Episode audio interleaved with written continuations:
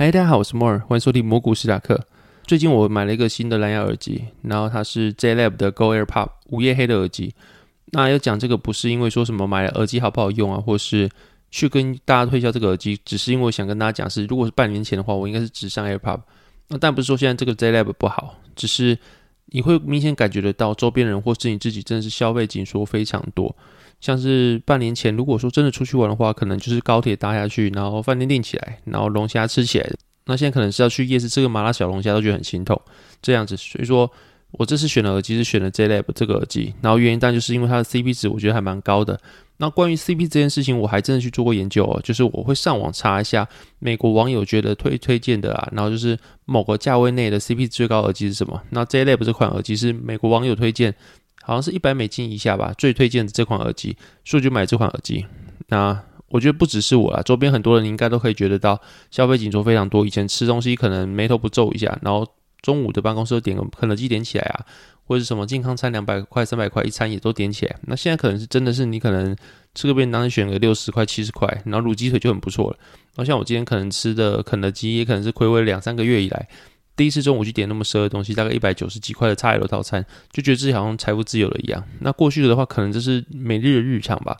反正就是紧缩非常多啊。那不只是我，你去看很多很多的粉砖啊，或者很多很多人的故事也是差不多。像前几天的时候，国外就发文啊，大概是周四的时候吧，他说他的老婆突然到他房间来，然后问他说他们到底还有没有钱，然后就是语重心长问他，他觉得奇怪，怎么他老婆会讲这种事情，还问他老婆，就他老婆说。他刚刚叫股癌他捐钱，然后股癌平常捐钱都是五千为单位，五千一万元这样捐的。可是他刚刚竟然只捐一千块出去，那老婆就问他说：“你是怎么了？你怎么会只捐一千块出去？”所以他们现在还有没有钱？还是他们真的情况非常糟糕？那他的结论是：老报你真的赢了，就是你他妈的赢了，你正用你的联准会的货币政策把全世界的需求打下来了。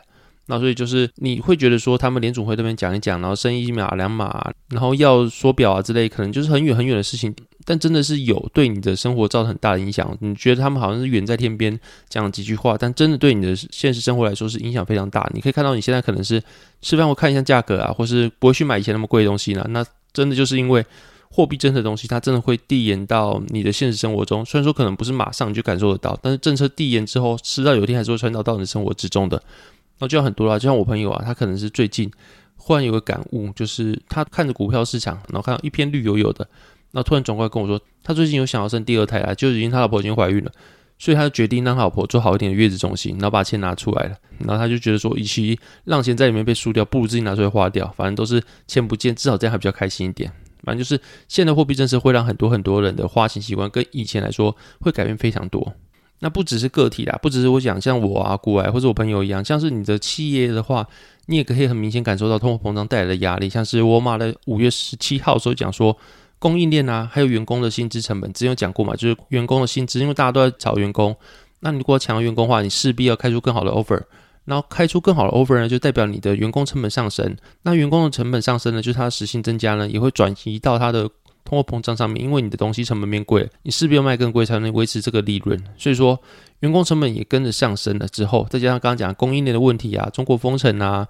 运费变贵啊等等的，所以侵蚀他们本来的利润。那过去因为沃尔玛是最大的零售商，他有办法把他的一些增加的成本啊，去转嫁到消费者的身上，也可能是提高售价啊，或者是折扣变少之类的。可在这次的 Q1 财报中，他们有讲到，就是一来能源的成本增加太快，像是乌俄战争。导致天然气啊，或是原油的价格上涨太快，然后他们来不及做反应。二来就是消费者他们也开始紧缩他们的消费了，所以说消费者已经快要不买他们东西，或是买东西已经变少了。他们如果再把他们的价格加上去的话，可能对他们来说，可能买的会更少。对于买一些东西来说，会变得更迟疑。那这样来说，他们加上去之后呢，盈利会不会增加？其实也是要去注意的一件事情。反正总之就是，一来能源价格加得太快，二来就是消费者已经开始紧缩他们的开支了，所以导致说他们的 Q1 财报其实不如预期。然后其实过去啊，你看沃尔玛或是 Best Buy 啊，或是 Costco 之类，他们都是零售通路，然后是民生必需品的。股市比较不好的时候，那些第一本益比啊，有实质获益的一些公司，他们会是资金的停靠，就是会成为避险啊，或是长期停泊在这边去征求那些实质的获益，或者他们本益比本来就比较低，所以说被下调的几率比较低，或是被下调的空间比较低。这次连他们公司都明显的感受到通货膨胀或者是需求减缓，对我们来说会造成很大很大的影响。更何况其他的科技股，那有些科技股公司他们的财报开出来，他们的获利高预期啊，或是他们的展望是市场买单的，有很大很大的部分原因就是因为他们会缩减他们未来开支，像是原本要扩厂的，可能就是会晚点扩厂，或者根本就不扩厂。二来就是他们可能过去要招员工，招很多很多，可能就开始招员工比较少，甚至就是停止招募员工。那像是 NVIDIA 论啊，他们也是会还是会招员工，但是就招的可能没有以前那么多，但不是不招，就是去缩减开支，去应付未来不知道会下跌多久的市场景气。那当然啦、如果你企业都开始缩减开支的话，就表示说员工的失业率可能会变高啊，不然就是至少他们的薪资上升的速度会变缓。但薪资上升是很难的下降，就像是物价一样，他们上升都是有僵固性的，可能薪资上升啊是会到这个时候就开始不会再上升了，然后可能会缓缓的下降一点点。但是你要说薪资会下降回疫情的水平，然后是不太可能，就是薪资会大概这个地方去做僵固，它没办法去回到过去的水平就对了。总之就是像刚刚讲一样，个体啊或者企业，他们对于 Fed 的紧缩政策来说，他们都确实做出了反应。所以说，Fed 这一轮的升息啊，或者比较紧缩的货币政策，对这个世界来说有没有影响？的确是有的。对于需求来说，影响非常大，而且效果非常显著。那这时候可能会很多去干一个炮啊，说什么就是因为它，所以导致大家的资产缩水啊，或者导致股市下跌成这个样子。但是，就算每个人去泡这个位置，其实也很难做了，因为目前通货膨胀确实是历史高点。那再加上说，确实可能会有政治的因素，像是拜登啊，他可能是今年年底要选举，那他势必会施压炮。虽然说大家会觉得说联总会是一个超然的机构，它可以不受任何人的挟制，他们可以独立做自己的决定。但是联总会是超然机构，是私人机构，但是他们的主席、副主席却是要政府去提名。所以说，你说他是多超然，多可以不受政治力的影响，其实不太可能啦。他们还是势必要去为政治服务。那在拜登他的选情那么危机，然后全国都把他们的焦点放在通货膨胀的情况下，他们要说完全不理通货膨胀，只做自己事情嘛，其实很难。然后如果是对我自己来说的，在不管政治力的情况下，我会觉得说要让失业率往上拉，去打击通货膨胀这件事情，我是觉得有点可笑。那但是说这是我的想法，在政治力没有介入的情况下，我是觉得说没有必要为了。去压抑通货膨胀，去打击需求，或是甚至说，像最近的 FOMC 会议的时候，有几个人出来说，他们要把失业率拉到大概五趴左右，目前大概三点八趴左右，他们愿意去让多一点的失业去换取通货膨胀下来这件事情，也是刚才所谓讲，就是打击需求，去换取需求没那么高，通货膨胀自然就下来这件事情。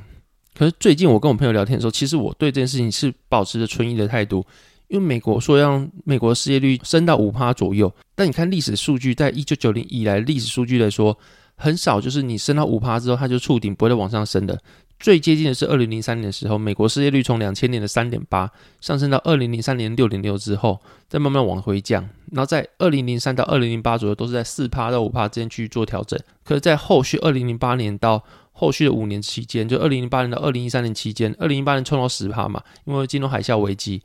到二零一五年才慢慢又回到五趴，所以说失业率市场在崩溃之后，你要回到重新稳定，它是需要时间的。那你说你现在三点八左右，你要把它拉到五趴，就停在那边，不会再往上升，它其实是有困难度的，因为政策它是有递延效果，它不像是失业率市场啊，或者很多各项经济指标，它不像是股市，它是可以马上反应的。像是你有个一个政策下来，它可能要通过执行的行政部门啊。然后到目前的经济社会啊，然后经济社会完之后呢，还要到消费者端，然后消费者端去购物之后呢，还要一年啊，或是一季度的，或是每个月的去做统计的方式，才能够实际回馈给政府官员做下一次的政策的判断。所以说，他的政策到你实际拿到成果去做观察，可能是三个月、半年之后的事情。所以说，政策是会递延的。那你现在前端要开始打击通膨，要把失失业率拉高。那到后续失业率真的拉到五趴，给你看到的时候，你的政策的影响力会不会还在？然后后续会发现失业率可能会往上升到一发不可收拾，可能六趴、七八趴、八之类的，你根本很难去压到五趴，这是非常有可能的事情。所以说，你要把失业率打五趴，去打击通膨这件事情，听起来是非常困难，也是非常不切实际的事情。如果今天你把它打了超过五趴之后呢，你发现通货膨胀是因为供供应链的关系下真的没有办法完全下来的话，那就导致了高通货膨胀。高失业率的话，它可能会造成另外一个停滞性通膨问题。那之后这个问题会更大条。所以说，我自己在当初看到费德他们说要把失业率拉五趴去打击通货膨胀的时候，我自己是存疑，然后是跟朋友说，我觉得这个方法是不太可行，而且是非常危险的一件事情，它可能会惹出更大条的事情存在。那最近我们也可以看到联准会的立场上有稍微一点转变，像是那他们也出来放话说，六月、七月各升息两码之后呢，后续还要不要升息，可能要看美国经济状况表现。那如果升到六月、七月，目前是升三码嘛？六月再三码，六月这两码，然后七月这两码，就大概是七码左右。那如果全年只升了七码左右的话，那可能就是比市场预估的十码、十三码还要降低非常多。那所以说，对于市场，就是当然可能是利多。之前的联准会他们可能就是真的是后续每个会议都要升两码左右，所以说预估大概是十码左右。那目前来说，可能是说升了七码之后，后续要看情况再做升息。你也看到联准会他们态度也去转鸽了，就是没有像年终那么鹰。那有点像是我年初讲的，联准会最阴的状况应该是在 Q 二的时候，那就是目前的时候。那后续因为看到目前通膨触顶了，开始往下降。那在这个情况下，通货膨胀是不是有真的重要到你需要动用打击需求来去打击通货膨胀这件事情，其实是有待商榷的。那这是目前我对美股的观察，就是 Fed 可能他们也开始意识到这件事情，真的有需要去打击需求，去换取通膨胀大幅下降嘛？你就算今年不打击通膨胀好了。你今年基期这么高，明年一月、明年二三月绝对是回到三帕左右的水准。你进了这么高的往上是非常难的一件事情。那再加上你的价格是僵固性，你先把通膨胀打下来之后，价格也是在那边。那你明年让它基期那么高，自然回落之后，它价格也是大概在那边。所以说，美国人或是费来说，他们会那么在意通货膨胀到什么程度？通货膨胀对美国市场来说，又是有严重到需要去打击经济去。降通货膨胀嘛，我自己是觉得可能没有必要去这样子啊。通货膨胀高对经济来说是坏事，没错。但是打击需求去换取通货膨胀下降这件事情来说，可能会是饮鸩止渴啊，或是杀鸡取卵，会不会是更不值得的一件事情？可能是需要讨论一件事情。总之，我认为目前联准会可能是全年最阴的时刻，后续可能会慢慢转鸽，而且后续啊，大家知道美国十一月就开始集中选举。那目前拜登的民调不到四十趴嘛，就是他们选举非常危险。但后续如果美国人他们把他们的注意力从通货膨胀放到他的个人资产缩水这件事情，因为大家都知道，就是股市大跌啊，然后像房地产的价格也是往下掉。那说当美国人发现自己的资产大幅缩水的时候，在下半年他们可能会把重心去注意到这件事情上面的时候。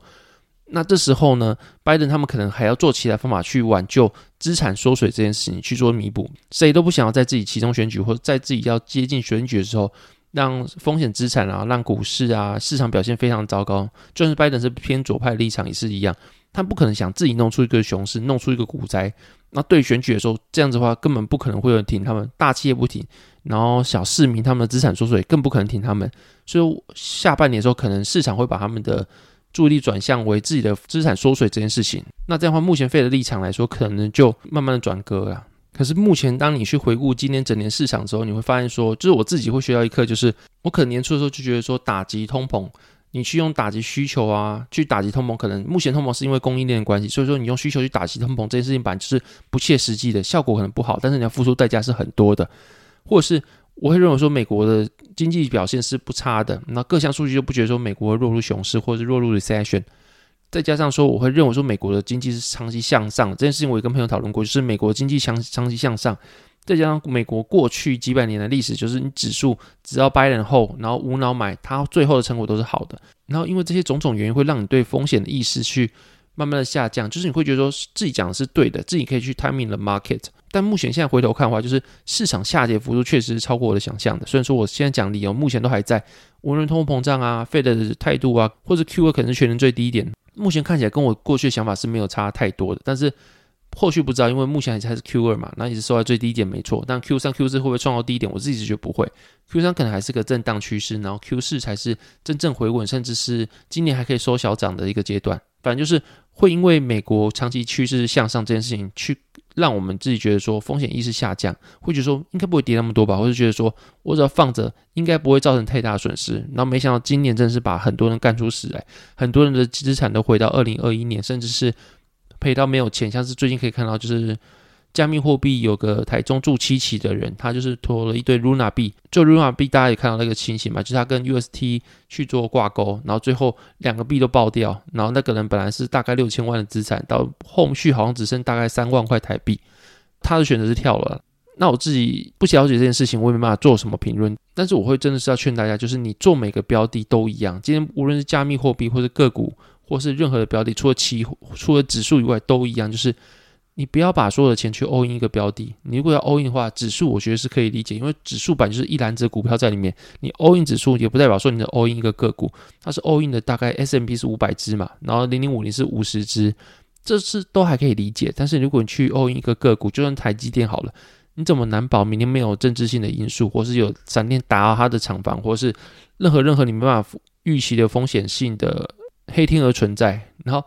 当你再怎么稳的标的，你去 all in 了之后，大概过去也觉得 UST 是稳定币，应该很稳才对啊。所以说，如果你用过去的角度来看，还不知道目前会崩跌的情况下，你来看的话，其实你去 all in 稳定币去赚取年化报酬率来说，其实不是一个风险非常高的事情啊。虽然说你现在回头看会看到项目方给你二十趴年化报酬是非常匪夷所思，你会觉得它是庞氏骗局。可是，在过去你来看的话，稳定币它是跟美元挂钩一比一的。再怎么样，它都不会随着币价波动对你的资产有造成任何影响。它每年还可以给你二十趴的利息。所以现在听起来的话，那时候它的选择是跟那些要去投加密货币去做投机来说，已经有一部分的区隔了。因为它至少是投稳定币，它是为了那些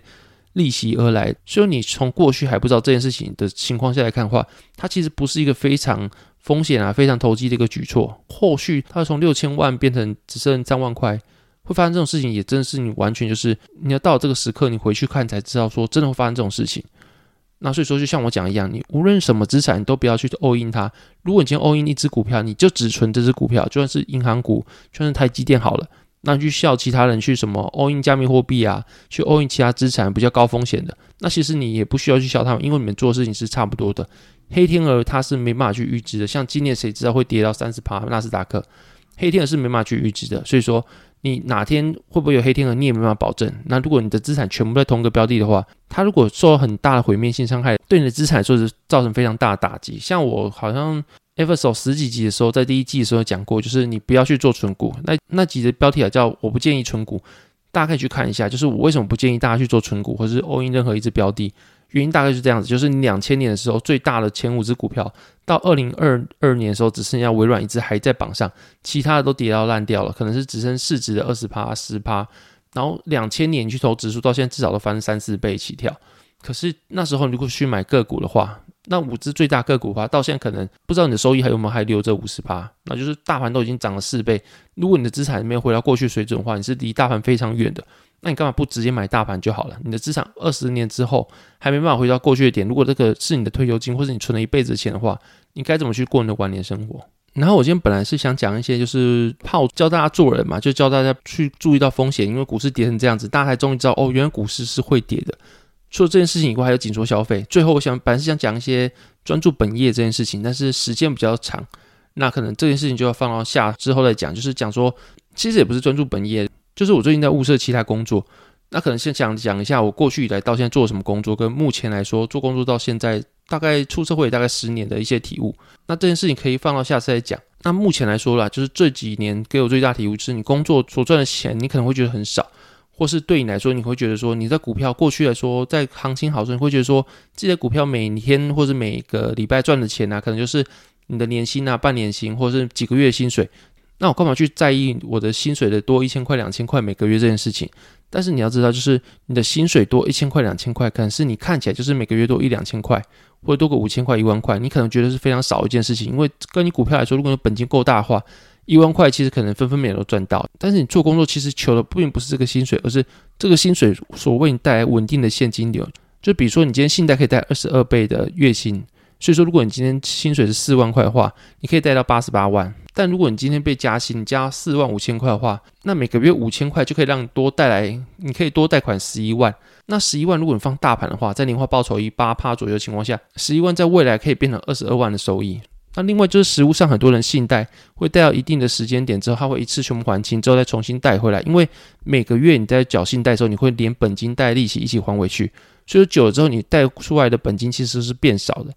那这个情况下，你把这个合约先解掉之后，你再重新贷，你可以在缴一样的每个月缴一样的钱情况下，你可以拿到更多的资产回来。所以说，在实务上有很多很多的运用方法，是你需要你的现金流每个月稳定的现金流，可能五千一万块可能不多，可是它可以让你带来贷款的金额来说是非常大的。你可能会因为这些多出来的一些加薪啊，或是其他的薪水，然后让你可以贷出更多的钱。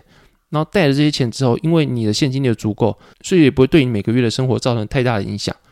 那所以说，很多人追求的本业，专注本业呢，可能要提高自己的现金流，或是去做打工啊，去做一些其他的生意来说，他们可能不是去追求眼前的增加五千块这件事情，而是这五千块啊，一万块可以为你带来多少的额外几年后的收益，这才可能才是大家去专注的这一点。所以说，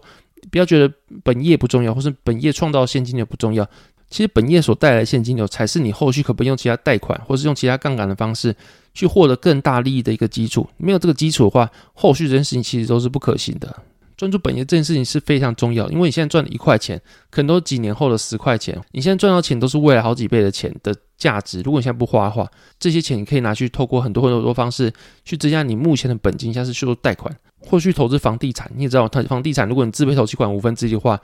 你投资房地产至少就是五倍杠杆的收益了，所以说，所以说专注本业去创造现金流是一件非常重要的事情。那我知道在这个时间，如果去讲一些杠杆投资这件事情，可能很多没办法认同。我觉得市场这么差，你还讲这些高风险的事情，不是要让大家去造成更大的风险？但是，但现在在这种行情差的情况下，你讲这些才是有用的，因为现在市场的价格便宜，再加上大家薪资又不高，你讲这件事情，大家才会有更高、更多的心思去做审视，这个风险是不是存在？这个风险是不是？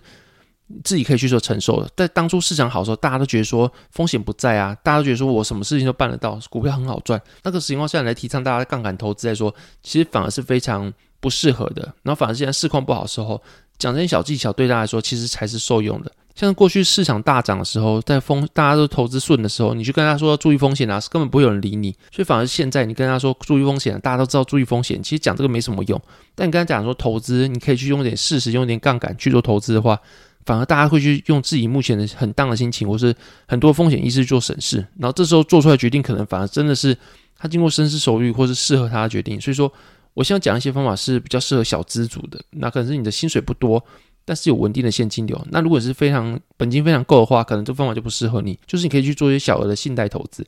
如果你今天的薪水大概是三万块好了，在如果是以台湾公布的数据啊，三万块应该算是中位数以下的薪水。那这样的话，以信贷来说，实物上是可以贷到二十二倍的月薪。可是你实物上他不会让你贷那么多，大概贷到十八倍左右。那如果你今天是刚出社会一个人，然后你如果你要贷五十八万的话，大概你一个月要还一万块左右。那如果你还一万块之后，你三万块薪水剩两万块。你如果今天外面租房子的话，你就省一点，租大概五千到八千。那你剩下钱，你如果拮据的话，减掉任何的开支之后，够你生活就够了。那我会建议啦，就是以逻辑合理的情况下。目前去做信贷投资来说，你直接去放入市场，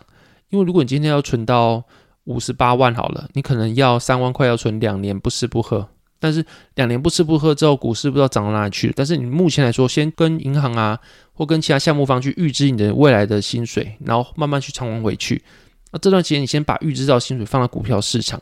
那每年可以让你带来大概是八趴左右的收益。如果以过去来说，未来不知道。那五十八万乘以八趴，大概是四万多，那就是你每年可以多四万多的收益。拿来扣掉，你可能每个月会多大概一千五到两千的利息。那我每年大概是多大概两万块的利息左右。那扣掉之后，你每年大概还会多两万块的实质收益。那这个实质收益你还是当然要投回市场。那再加上我刚刚讲一样，可能是每因为你是分七年嘛，可能每两到三年、三到四年，你就把这个金额还清，完还清之后再重新投入一次。那你如果你说真的可以拿五十八万的话，你不要用个股去做，你可以用期货去做。那你期货去做，当然就是做五十八万的部位。那你不要再开任何杠杆，因为你五十八万板就是借出来就是一个杠杆，你不要再用杠杆去开杠杆。如果你要这么做的话，就跟目前的方法的初衷是违背的。目前给你的方法就是一个你的胜率非常高的方法，然后你可能是可以快速累积你的本金，因为你的本金如果只有一万块的话，你要做。十趴的收益的话，也只会多一千块。但是如果一百万，你的十趴收益就是十万块。就说，与其追求更高的报酬，不如追求更高的本金。在这个情况下，我会建议你，就是像我刚刚讲一样，可以用贷款进行投资。那你已经贷出个金额，而且是你的现金流可以撑过去之后，你就不要再开任何杠杆了。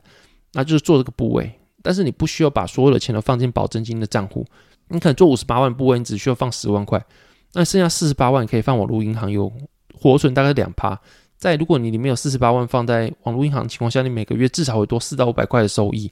那这个收益一年也是多个四五千块，也是额外的收益去贴补你的利息啊。所以说你可能贷款出五十八万之后，你每年可以多的钱更多，可能可以多三万块的实质收益也说不定。那那把这些钱放下去之后，透过复利的方式，会比你一开始就直接定期定额。或是你真是用你每个月剩下钱才能进行投资来说，因为顺遂的非常多。这是理论上和逻辑方式是这样子啊。但如果你遇到什么十年大萧条的话，